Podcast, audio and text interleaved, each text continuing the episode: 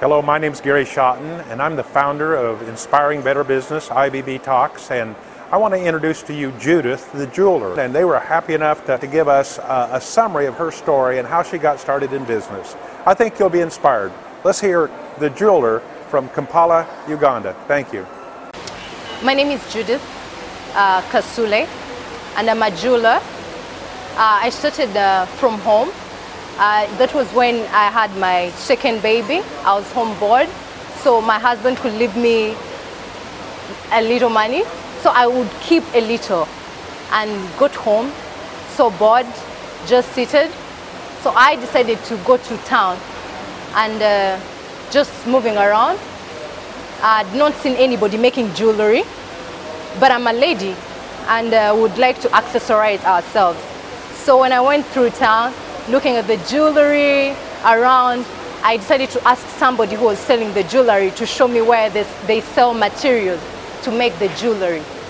So that's how the guy ended up taking me to the shop because it was near. Uh, I had uh, 100,000 Ugandan shillings and it's the one I used to buy the little things that I needed to start with. So that's I bought.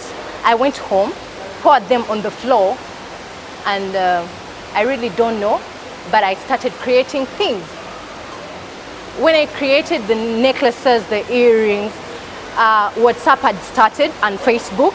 I decided to start sending pictures to my friends to ask to ask them how the product has come out, and everyone loved it and they started making orders, small orders coming in, one order, two orders. And that is how I started from home. And I never looked back. And even when I, I had like another job, being employed, employed somewhere. But then when I saw that this was bringing in money for me and what I was getting in a month wasn't really worth it, because the money I was getting in a month, I could make it in a week. I decided to quit as an office uh, manager I stayed home.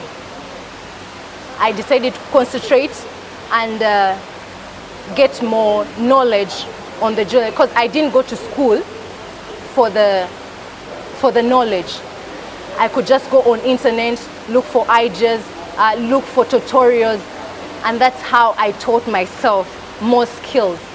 Uh, the, the more skill I got, it's the more pictures I took, and it's the more good feedback I got back. So the more feedback I got back, it's what inspired me to go on and do what I do until I found myself growing and the market growing and people were asking where I'm, I'm, I am located, but I didn't have a shop.